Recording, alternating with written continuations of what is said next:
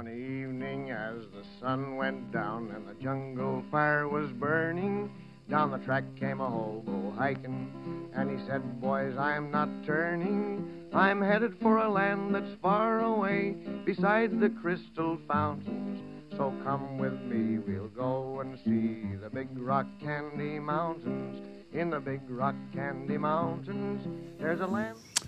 Welcome to Homeless in Aspen, a series of shows that uh, me, Dr. Vince Savage, the executive director of the homeless shelter here in Aspen, is having in hopes of uh, helping the general public understand a lot more about homelessness, particularly homelessness here in Aspen, and how that really is.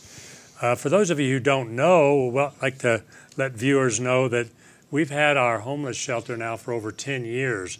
And um, our mission is to keep homeless persons alive, safe, and fed, and help them access resources to meet their needs and assist them in transition to stability and self reliance. Sounds like a simple mission, but it's not nearly as simple as you'd think. Um, we have three basic programs. One is the winter overnight, uh, where for the four coldest months of the year, we try to provide a place where people can at least sleep in a dry, warm, level place. Um, it's pads on the floor, nothing fancy. Uh, and we'd like to thank the um, St. Mary Catholic Church for providing us that space up until this time at least. And I'd also like to always thank uh, Douglas Elliman Real Estate, the Little Nell, and the Skiing Company for being two of our big sponsors. Pitkin County, Aspen Valley Hospital, uh, the Thrift Shop of Aspen, and the City of Aspen all assist us uh, to some degree in providing our services. So today, I have a guest that I want to share with you named Marlene, who is a real live woman homeless person in Aspen. And uh, I want to introduce Marlene to you. Welcome. Thank and, you. Um, I'll throw some questions out for you, but it's Sure. very informal, so uh, ask and answer uh, anything you want. But I was curious to begin with, like, how long have you been in Aspen? And then attached to that is like, how long? What's your history with being homeless? Well, I came to Aspen in 1976 via Greyhound bus when it used to. 1976. Yeah. Why? Why did you come to Aspen? Uh, I got off work. Was, this is when I lived in Oregon, small town, and my mother told me that she was divorcing my dad. And after one year, and I said, "Okay." I asked my dad, "Do you want me to stay? Do you want me to help?" And he said, "No." And um, I said, "Well, can I go to Aspen?" And he said, "Sure." So he put my stuff in a bag, and here I came. Put you on a bus. Yes. Yeah. So, how long, how many years, uh, on and off or whatever, have you experienced homelessness? I left home actually when I was 13. Really? Yeah. And so, Yeah. Things were going on in the family that um, I was getting hurt. And I came from a family that basically we weren't meant to be seen or heard. as the children, right? And we weren't to believed. Ah, Yeah. Yeah, I was a baby. so you thought you'd strike out on your own and, and find something uh, more likable or more meaningful, right? And Well, so- I was an adventure type kid, I guess, because I jumped on my bicycle in Brookings, Oregon, and pedaled all the way to Eureka, California. Wow. Which Yeah. is what, a couple hundred miles or a hundred miles? About 110 miles, I think. Yeah. Yeah. That was that was a fun trip. Yeah, it was. I had places to go and people to meet and things to do. Well, you mentioned that being a fun trip. Tell me about what your experiences being homeless have been that aren't too much fun, because I think uh, a lot of Oh, people ask me, you know, you know, how do people do it? How do people put up with the uncertainty and, or even troubles and stuff? you know, I got to count my blessings because I've come so close to being put away for decades because of being around the wrong people. I escaped that. Uh, When you say put away, do you mean like jail or prison or you mean- probably prison. yeah. So I, I, I know that the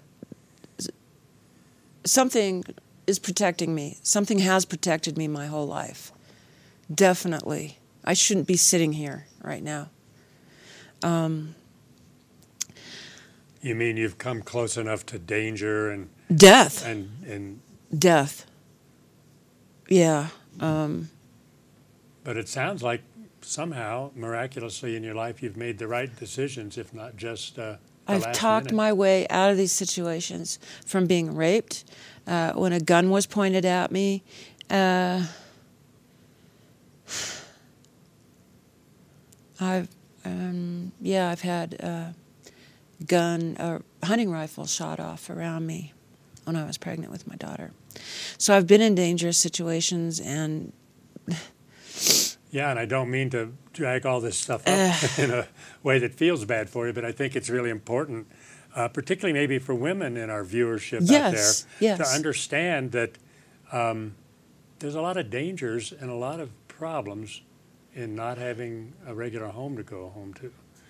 A family. Or yeah, a place that you know you belong. Yeah, I, I do have family, but um, they did not. Th- th- this We Too movement uh-huh. or Me Too. Me move, Too. Yeah. yeah, I, I I got a little bit involved in that, and then I thought about it, and I thought, you take a risk when you want to break the cycle of violence, uh-huh. or you want to make amends to to what I did. Uh, five years ago is I went to my father and I apologized to him for everything that I put him through. Uh, why, why I left home when I was 13, because he didn't know. Why I acted out the way I did. And when I told him who it was. That had been hurting you, right? Yeah. He, we checked on the computer and he passed away years ago and the perpetrator the perpetrator away. passed away.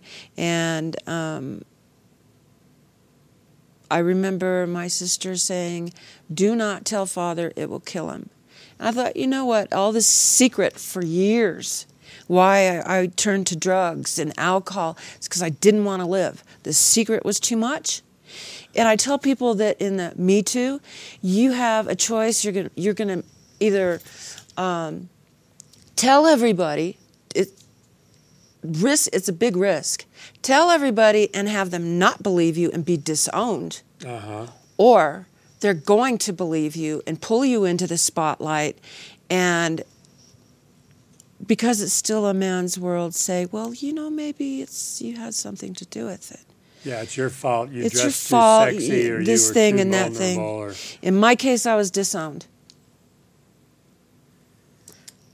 twice, and that was enough for me. So, there's yeah. an old saying that says, not to say that, that having these problems makes you sick, but there's such a there's a saying in the counseling field that you're as sick as your secrets. Right. Meaning that if Yeah. you if you haven't found the opportunity where it's safe, and I mean literally safe to talk out things, then you're sort of destined to act them out. And, Yes. and not in any way meant to blame people for acting out, but it's a way of understanding what the alternatives were.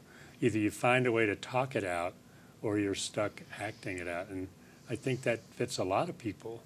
It Doesn't have to be a necessarily a horrible sounding history, but just things that that happened that weren't good, you know, uh, can lead you to make decisions, whether that's ride your bike to Eugene, Oregon, or uh, come to Aspen on a bus. yeah.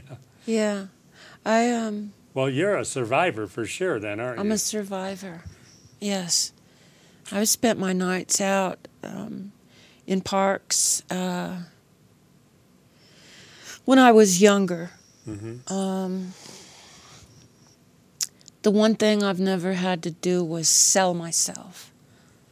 Uh, and I still get it today because I'm homeless. People would say, well, you know, hook up with a rich man and, you know, that has a nice home, that has a car. And that's not going to solve anything. I have to be strong on my own and do it for myself without having to rely on somebody who's basically, I think in my mind, using me. Yeah, like it's kind of a glorified. I've already felt bad for decades. I don't want to feel bad anymore. It's kind of a glorified long-term prostitution to say, okay, you pay the bills and Right. I'll be your little plaything or something. like Yeah, that. that's not me. That's good. But choosing that path has made it materially more difficult, right? Like you've got to. It is more difficult. Yeah. But it's it's made me realize my strength. And that I can do it on my own. Might as well ask for help. Well, and there are places that will help you without You know? making a deal with the devil. You know? Right. Yeah, exactly. That's I what we try to do is help people. and I appreciate that because, you know, this uh, I wasn't expecting to be in this kind of a situation when my daughter said, "Well, come to Denver, live with me," you know, and then all of a sudden it's like this ain't working out, and I'm like, now what? I guess I'll go back home. Aspen's always been my home, off and on. I always come back here for, yeah, You have a long you have a long relationship with the city of Aspen in yes, yeah. So you have a daughter But- in Denver, is that right? Oh yeah, yeah. I'm very proud of her. Yeah, she she is an official manager of um, of a shop. Oh, great. Yeah, so she's there six, sometimes seven days a week. She's on the right track, and we broke that chain in our family. So the been chain painful. of violence and so on. It's been abuse. so painful, and I think she's starting now to come to terms with that. You know, why my family has never called to ask, you know, uh, how are you doing, or birthday cards, or Christmas presents, or anything Any of those rituals nothing. of caring that you might expect in a for my normal- daughter. Yeah. Yeah. So I know it's been harder on my daughter than it was harder for me. It's been harder on For my daughter, than it was for you. She's totally abandoned, except by me. Here's another little statistic that I don't know, we've never talked about this, but it's very common for homeless persons, whether they're men or women, um, to be estranged from their family of origin, if you know what I mean. Their original mother, father, sisters, and brothers. And I don't know how many people we've had come through the Aspen homeless shelter that say, oh no, I'm an orphan, I have nobody, I have no family. And then we find out later, one way or another, that they do have family, but they've been estranged from them for 12 years or 20 years. And, and that's just something maybe people ought to see as a warning sign that if they're that estranged from the people they grew up with, and maybe deservingly, maybe some families are pretty toxic places to be, you know? Uh, Right. Like you said, you felt you were in danger. I um yeah. I did not feel safe as a child. I never did. As far back as I can remember, I didn't feel safe. My So stepmother risks- was highly abusive. Uh-huh. And then when I met my real mom, she was very abusive too. Yeah. So you have a lot of experiences in life not feeling safe. So I'm wondering if that makes the prospect of being homeless not quite as much risk, or it's like a different kind of not being safe to be sleeping outdoors or not being sure where you're going to be on certain nights. And do you feel That concerned me greatly um, when we were asked to, you know, our time was up at St. Mary's, and I really appreciate um, what they did for us. Yeah. You know, um, things were a little iffy now and then. There's many nights we didn't get sleep, but that's how it is. Certain rules need to be followed. Um, April the 1st, it was kind of like, now what? yeah? That's I can do this. I told myself, I can do this. that's if I have to sleep out in the woods, I will because I have good survival skills. That's something I'd love you to talk more about because one of the big issues we have, uh, we have a limited budget. Yeah. We're not Yeah. supported carte blanche by the government or the county or anything. They contribute some, but 90% of our funds are raised with what I call bake sales, you know, from the goodness of the heart of people who say, I'm going to write you a check for 25 bucks or I'm, I'm going to buy one of these t-shirts for 25 bucks, you know, which is one way You we, we get, you haven't seen these? No. homeless in Aspen. And it, the next line down says send money, which we thought was kind of ironic and funny in a way. Yeah, I you like know, it. I like it. It's like sending coal to Newcastle. You know, if there's not enough money in Aspen already, there's something wrong with the distribution system because Yeah. there are too many people that don't have enough. Yeah, But- and there's a lot of people that have more than they need, and I don't think they they're scared to know about it. But this issue of we can only cover indoor overnight shelter for four months of the year has become a major issue. And there's a lot of people who kind of like the idea of like having a place for people to sleep inside all year round, um, but they're not ready to come up with a solution as to where we could do this. See, like St. Mary's Parish, I think is very generous to turn over their bottom floor of the church and their classrooms to us every night, and they have to. Oh, meet- absolutely. They have to change their schedule some. I mean, they can't have any meetings that last past nine at night because we're in there, and and then we have to get Mm-hmm. out by six thirty at the latest in the morning because there's mass a lot of mornings at seven. So it's kind of a balancing act when we do this sort of thing with churches. And it's stressful for both people. Yeah, both you sides. mentioned that, It's, it's very stressful. And tell me a little bit about that. Is it some of the people that are there, or just the time crunch, or what is it? The time crunch and some of the people that are, if I may be so blunt, are allowed to come in. There shouldn't there's there has to be rules to follow because one person who's not acting quite right is definitely going to affect everybody else. And some people have to get up and work. There's times I've had to get up and go to work and no sleep. You know. Well, that's one So- reason. that's one reason we have these rules about you can't come in after ten because if you go to sleep at ten, lights out, everybody start sleeping. You know, which is not always that easy to just fall asleep, but at least Yeah. you've got from ten at night till five thirty, six in the morning, which is almost an eight-hour sleep. If we let in people that are drunk and disorderly when the bars close at two, I guess it is. no sleep. Yeah, that it None. totally disrupts your sleeping. Or if we let in people, even at the right time, who are just acting crazy or disruptive, and you've experienced that some, right? Oh my gosh. Oh yeah. And see, Oh, for yeah. years, we've tried to let the police and law enforcement people know that we can't be just a dumping grounds for every problem behavior No. that happens after nine at night. And there are a lot of those problems that happen.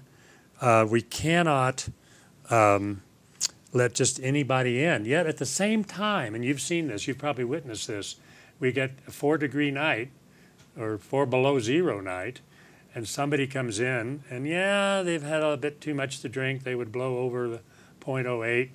But if they're being well behaved and they're willing to just lie down and go to sleep, That's acceptable. that's acceptable. But Yeah. it's so hard for people to understand that be, it's all based on behavior. Right. It's not exactly whether they're over 0.08. 0.08 is what we can say is our, you know, cutting off point for not letting people in. Yeah. But it's really about the behavior. It- so what absolutely, do you do? I agree with you. What do you do when you're a staff member and somebody comes in and Oh. they're acting okay, and then an hour later they start acting crazy, you know? And we are in this what we call a moral dilemma. Who whose yeah. needs are we trying to preserve? Is it the host place like the church? Uh, is it uh, the staff's need to be able to not feel in danger and to keep other other People clients safe, from yeah. being feeling unsafe? Or do we want to turn somebody away or throw them out and know that they might go outside and Never sit in a running up. car and die from carbon monoxide poisoning or, Freeze or go fall in a ditch and Yeah. freeze if they're drunk enough?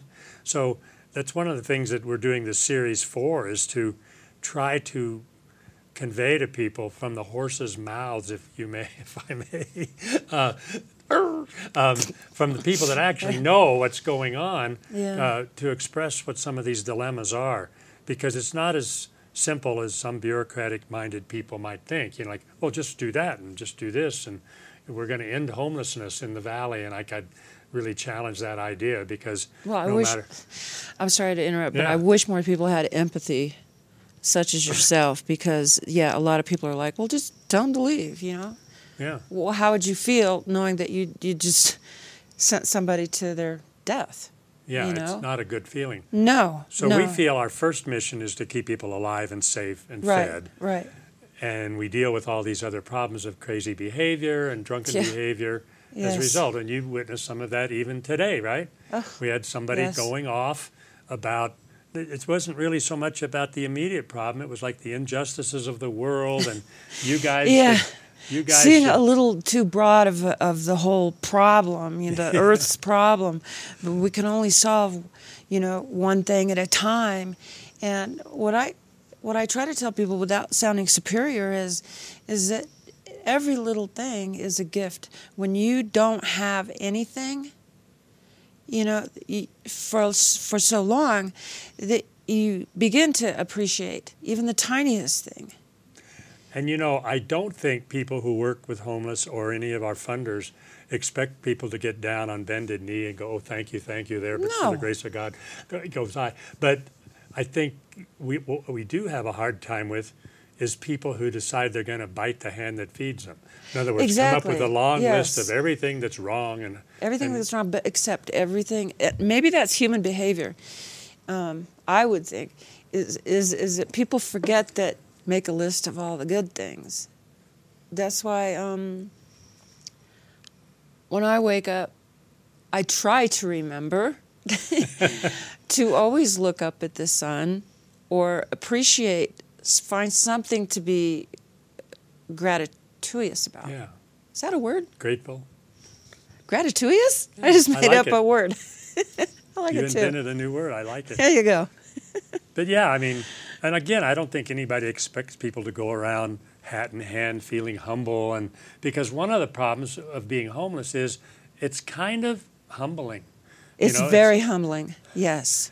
And so I Yeah. can see why people tend to not be at their best when they're stressed out over being homeless or You know, even the, the even to the be at your best. act of somebody giving you something, the other side of that two-edged sword is like maybe I'm inadequate that I have to ask or I have to live on handouts or, you know, I mean I don't know how many people feel that way. Maybe you can in, give me some insight. Do you, do you think some people it's just I'm embarrassed to be homeless, so I get gnarly and critical or I, I get quiet. A lot of people ask me. They say, um, "So how you doing?" Because normally I walk around with a, a smile on my face. I'm optimistic, and I don't tell people the truth that I'm homeless.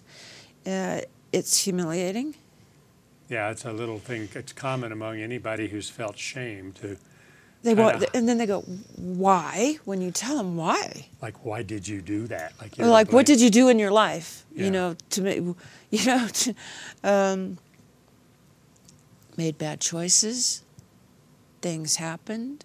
I didn't want to live with someone, and Do you think women in particular make that choice sometimes to go live with someone rather than be homeless and yes, kind of make a deal with the devil? yes, I've seen so many times, so many times, and it's usually it turns into a very negative situation where one or the other is drinking, and then the abuse starts, and you know, the psychological and emotional abuse.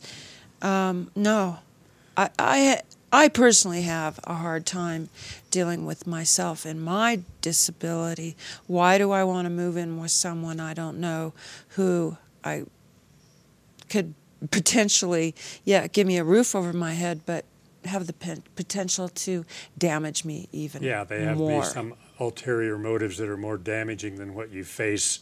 I know someone here who just tried to pull that on me, and oh, I'll get your car all fixed for you and everything, and I'll, and then, then it turned into something else, and I'm like, you got to be kidding! This is a grown man. This again, yeah. This again? He's a grown man. We're older. I don't play that game, and there's a lot of other women that don't play that game, and they're out there. They're out there. The meaning, sleeping, and I and, and I feel being- bad for the for the women that, that do take that easier road. Um, or might seem easier to them that hey this this is a good deal. Home my own place you know. Uh, the guy's never there you know whatever. But yeah. Um, I, I've So you think that No. one reason there may be fewer homeless women on the street is not because they might not be homeless for the normal reasons, but that they may make that choice to say, I'll let some guy take care of me because it's better than sleeping on in the woods. Of course. I'd rather take my chances. And see, there's something being said there about unequal power relationships. Yeah. You know, if if you, for that matter, if you marry somebody because they're filthy rich and you're just a normal working person, you might experience those power differentials. You know, like, hey, you do what I say, uh, do my bidding, or else you could be back working at the bar or whatever you right. were doing. When, yeah, I've heard those things have been yeah. said to me. Or another one I heard with a, a man I lived with for 11 years. Um, he said, I made you. I was you didn't make me. I just grew up. took a hank of hair and a piece of bone and made a Right. yeah like a god thing going on. yeah, I was like, you didn't make me. I just grew up, and because of the things I've saw, my experiences were different than his. I just matured in a different way. He didn't. Well, let's talk about that a minute. Is there such a thing as maturing out of homelessness? Do people Absolutely. do people just finally get disgusted with the raw living and the rough sleeping and the being feeling whatever we were talking about that feeling you know I think there's two kinds. I think there's two kinds. The kind that give up, and slowly you see them deteriorate, which Mm. is the saddest thing, and it, it and it it upsets me because everybody has potential. meaning their their arc of progress just keeps going down. Down. Sometimes and and I then know they'll say, "Oh, there's Sometimes no I know hope that for has me." to do with their drinking or drugging behavior. Right, Those are right. progressive diseases that, unless you quit it, it's going to get worse. and those who say, "Well, I don't want to live anymore. I'm just going to end it." That makes me mad because when people get to that point, to me, it, it, it's everybody has their own reason, and we may never know because they're not around. Their own reasons for committing suicide. Okay. Um, you know what you're talking about, a slow way, not a quick way. Like Yeah. let myself go to where I don't wake up some morning. Yeah, because they can't take the pain of being homeless anymore. This makes me mad because it doesn't only affect the, the ending of their life, it affects everybody that knows them, everybody that has loved them, and maybe those people that um, Even the helping are profession- surprised. Yeah, even the They're like, helping profession "I people get no together and wring their hands and say, "What could we have done?" And What oh could I have God, said? In, in our in our county or in our valley, somebody died. Right? it affects everybody because there is there is this invisible thread amongst people who live in Aspen who have been here for years, decades. Mm-hmm. Um, that when somebody does that, it affects Yeah, everybody. And this is when I have a talk, and I had a talk with a gentleman uh, last week. I said, "Don't you understand? And don't you do it? But you're going to be hurting everybody." everybody, not just yourself. You can't take it anymore, and you're going to leave us here to take, you know, Yeah, to take the rest of it. No, you're not going to do that. You're not going to put that on me and everybody else that knows you. And you know, he's he's a gentleman. He has a drinking problem, and uh, That kind of touches on the concept some people have that some suicides are kind of a big fu to the world. You know, it's like, screw you guys, I'm going to take charge of my life and end it. You know, and it, it does make people that are surviving, you know, the people that know, knew them, feel bad. well, yeah, I, yeah, guilt. Like, what now, could I have done? had What a could I few have said? people die in the last year. Yes. Did you know any of them, or Yes. yeah? And um, when I when I came back from overseas, there's quite a few people that I knew in the 70s and 80s that I wanted to say thank you to because they were trying to give me advice, and I wouldn't listen. I didn't want to live. I just wanted to party my life away, whatever. I didn't care. Yeah, your care. advice is based on the assumption that I care about the distant future when all I really care about is getting through this day as painlessly as possible. And that could Exactly. be drinking, drugging, sex addiction, anything. Right? Any yeah, right. Right. And so I come back here and I ask my friend, you know, where's so and so?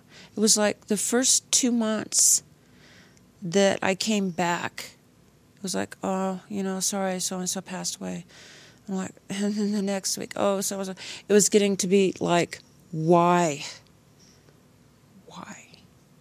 they became hopeless because of the such a drastic change in Aspen, and some of them couldn't deal with it. You know, all of a sudden the, the, the room you had in Old Victorian that was $35 a month is like over a $1,000. And it blew me away. I had a culture shock when I came back. I'm like, what happened? That's the first thing I said when I came down off uh, Independence Pass. You know, my friend and I, we, we come into down, and I see this big basket. No offense. But I said, what the hell happened to Aspen? He goes, oh, you haven't seen it all. And I didn't know what language to speak. So you're talking I was stuck in the Atlantic Ocean. But you're talking somewhat about the economic disparity between Oh, the yeah. wealthiest and Yeah, those that and- can afford to live here. Yes, and a few of my friends decided to end their life because of that despair, that hopelessness. There's no way I'm ever going to pull out of this nosedive, and so No. And I and I certainly, you know, I'm, I'm still in shock about it. You know, it's like I this is my home. It's always been my home. I can't afford to live here. And that hurts. It Yeah. hurts. and is it I because that listening- invisible thread that we're tied to so many people here you know I was just listening to De Blasio on radio this morning, who's mayor of New York City, talking about we're solving all our homeless problems by we're giving people a place to live. And I never know how accurate that is, but um, certainly there's a, a wide belief in the system that you know housing first. It can at least get people into some kind of basic housing. Then our other problems can be addressed better, whether that's drinking, drugging, craziness. b- going back to the projects again building new Well, projects or, that's- or that's is he talking about the, the armory I in south know. manhattan I don't know because exactly i've been there and that is referring to. horrible Well, we hear that from other people that have Oh. left here and gone to Step Denver or gone to Uh, other places like Fort Lyons, and they seem to come back. And I'm going, wait a minute, you're back here complaining because on April 1st you got to start camping, Right. or we don't have enough butter, or you know other things that you think are a little over the top. Yeah, I'm, I'm not laughing thing- at them. No, I'm I- laughing. I, I find it amusing, Well, I guess, at the absurdity of people thinking that, oh, this we're in Aspen. Yeah. This is terrible. Are you kidding me? And I'll tell them, why don't you? Why? You know what? You need to go to New York City and try homelessness there Yeah. because it is not kind. Try an It is hard yeah. when they when they tell you you have to strip down in front of us and take a shower with lye soap. It's Bed just like check, right? prison, and everything that you have, even if it's just a little bag of cookies, will be gone. And if you think that is bad, they'll send you to East New York to another homeless shelter, and it is worse. Hmm. Cheese, plain old government cheese on white bread. And somebody will offer you that because they want you to be there. Yeah. Uh huh. Here, So please, white this is why I- this- American this- cheese sandwich. yeah, this is why I tell people who can start complaining here. I tell them, look, you, you you- obviously you don't know. Try that, or go to a third world country. Broke. Well, Yeah. you know, we could stop right here, and if we were to edit this show so that it's So I get half an excited and I get No, no, passionate don't about it because I just want, you know, I, I, I if, if if I had to say so, you know, um, excuse me for being blunt. I think everybody that is in this uh, situation, what have you, that complain about having, you know, good food to eat, nice warm blankets, down pillows, you know, should experience going to a third world country and um, see what life is like. doing there. that broke for a while. and, it's and not the same as going to a third world country when you got American Express card in your pocket. No. and mommy and daddy can No extricate cards, you out of there. But nothing. being really stuck there. Yeah, I know what you Nothing. mean. Yeah. and you want to help as an American because they see you as having money. A woman on the street with her kids, Well, a lot of people they think, Americans are rich. A lot of people think that these social injustices or this economic disparity is the fault of someone who has less. And I'm wondering what you have to say about that. Is it homeless person's fault because they haven't figured out how to make more money, or they should move to Iowa where they could, we could live cheaper than in Aspen, or Um, what's the issue there? I don't think it's someone's fault when they're born into a, a situation where the family is totally shattered and the child is being hurt. Their mind is already being molded. Yeah. It's already damaged. It's shattered. It's broken. So what happened to me was, and then when I found out that my mom wasn't my real mom, I thought my thinking was as a kid, oh, I can't trust my family, so I can trust everybody else. And that's where I had the learning came in. you Years of learning. What did you learn? That that not everybody else is trustworthy, or what? Or that they're Uh, they are the- good the- people, or it's a mix? It has to be earned. Trust. I agree with that. Yeah, it You definitely word- has to be you hear earned. the word not being able to trust thrown around a lot, and I'm always asking, trust me to do what? You know, trust me to meet your every little expectation, or Right. trust me to kiss your ass or something, you know, for whatever you want. I mean, I think that's a that's a real issue. You're right. Well, let me ask you this: What's the future look for you uh, like for you? I mean, have you got a plan, or are you just keeping on, keeping on, and Yeah, I've got, I've got plans and and you don't have to share them. And I don't want Um, I don't want to jinx them by having you announce them because that, that can sometimes happen. oh, that's just a superstition. Oh, that's a superstition. Yeah. I was born on the 13th and I test my luck. I walk under ladders and everything. I test it. And it's just not What about black cats? Do you let them walk in front of you? I've had lots of black cats. Oh, yeah. They're just trying to get to the other side. That's all. Why did the chicken ro- cross the road? just just The wants to get to that the other side. too far to go around. Oh, yeah. You're exactly. Yeah. That's a good one. Well, it's like, why are you homeless? It's too much trouble to figure out how to get a house. You know, you know, you, you just reminded me of something that um, I don't know the officer, but um, when I was camping under a bridge for three nights, um, I was just being I, I wasn't thinking of other people and I was being dramatic. And I stood on the, the railing and I went like this and I pretended to just fall but the, it was only three feet off the ground Oh, you know? at that time a sheriff pulled up with his lights on and he was just like he goes he said you know you're really not supposed to be jumping off the Off this bridge. you know off this bridge. And I said I'm just down here I, but I didn't think of how it would affect other people yeah. and so I got to remind myself again that not, and, uh, you got to be serious, but keep your sense of humor, right? And he, one thing he said to me, he says, "Well, we all have our choice of how we want to live." I said, "No, this is not how I want to live. It's not a choice. So that's it's not always a choice. that's a false statement. That if people Yes. say, "Oh, you're just choosing to be homeless," no, now there may be some that do. Do you think? A few. that have given up on society. Oh yeah, Well, I've had people tell me, why do I want to work three jobs and use all my time to pay some landlord an inflated rent? I'd just as soon camp um, and put up with the imperfect homeless shelter programs. which is a big problem in Hawaii. yeah. Really huge problem in Hawaii. Um, Yeah, I know out west of Waikiki, I, there's beaches that are just full of VW vans that have been there for decades and It's it's, it's and- very sad. And, and Nelson Mandela made a quote about homelessness.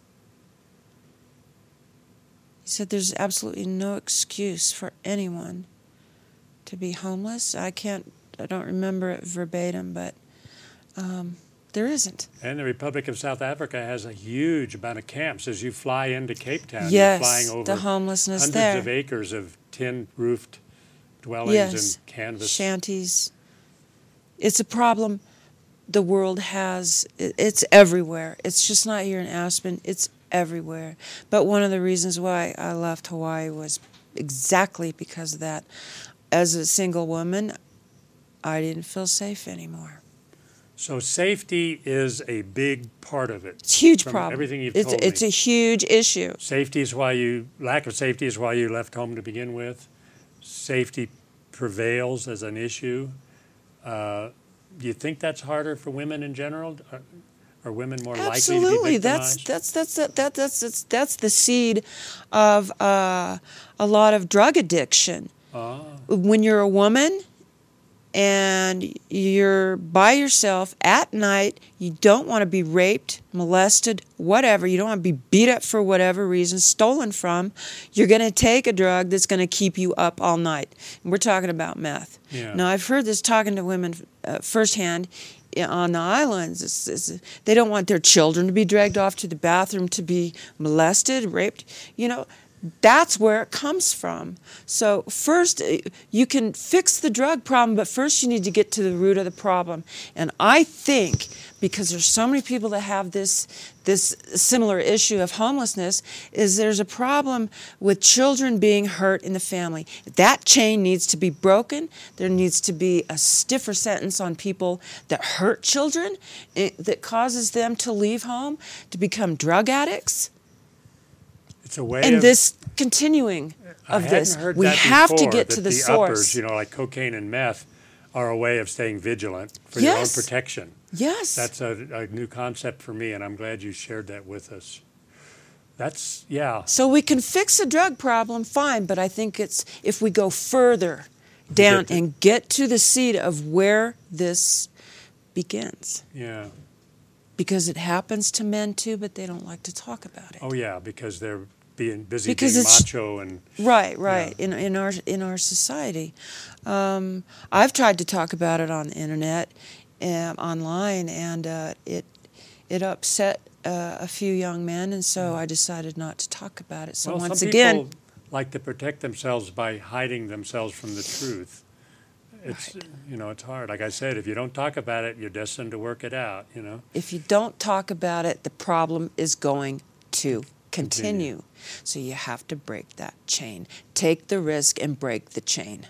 Well, Say speaking of continuing, Yeah. we're just about out of time for today. I'm really enjoying everything you're sharing with us. and You got a lot of courage to share all of these very personal things because I'm sure there's people out there watching that are seeing themselves in what you say, or there's people out there watching who thought, I never realized how complicated all this is. Yeah. It can it can happen to anybody like that. And I like to everything. maybe end this discussion with, you know, we know a lot of things to do, what I call psychological jujitsu. Yes, You saw yeah. today me calming a person down who was literally going off like a volcano. Right. Yeah. But it's so complex. And I guess if there's anything we, you and I together want to tell the public is hang in there with us because we may not be perfect in trying to solve all the problems for homeless people But we're trying. but we're the best thing around, and Yeah. and uh, we we are trying. We're trying and and us that are homeless try to help each other the best we can and keep each other calm. Oh, calm down. Yeah, you guys do support and, each other and hug each other and say it's going to be okay. And then at other times, it's going to be okay. Some homeless people are the needle in the side of some, or the thorn in the side of someone's side, like just oh, bugging Oh, yeah. the heck out of you, right?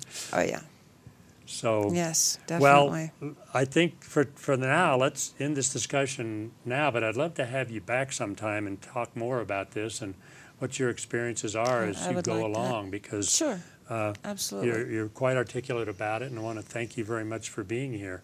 I also want to tell the public that, as far as I know, we still have our August 15th uh, barbecue cook-off at the base of the, the gondola at the, at Ajax Tavern, which is a big fundraiser for our program, so that we have enough money to pay people to come in and help you guys and cook for you and answer the phone. and Excellent. so on, and uh, and that we have uh, we're going to be at the Saturday Market on July 27th, and again on August 17th, where we will sell these really cool T-shirts, I like that. which have become kind of a cult following among college kids around the country, Mm-hmm. and uh, it's just they find them humorous and also commentating as well. So.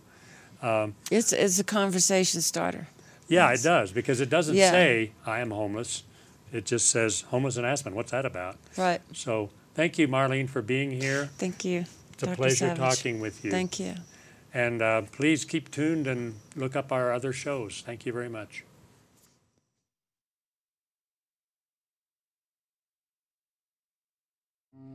One evening, as the sun went down and the jungle fire was burning, down the track came a hobo hiking, and he said, Boys, I'm not turning. I'm headed for a land that's far away, beside the crystal fountains. So come with me, we'll go and see the big rock candy mountains in the big rock candy mountains.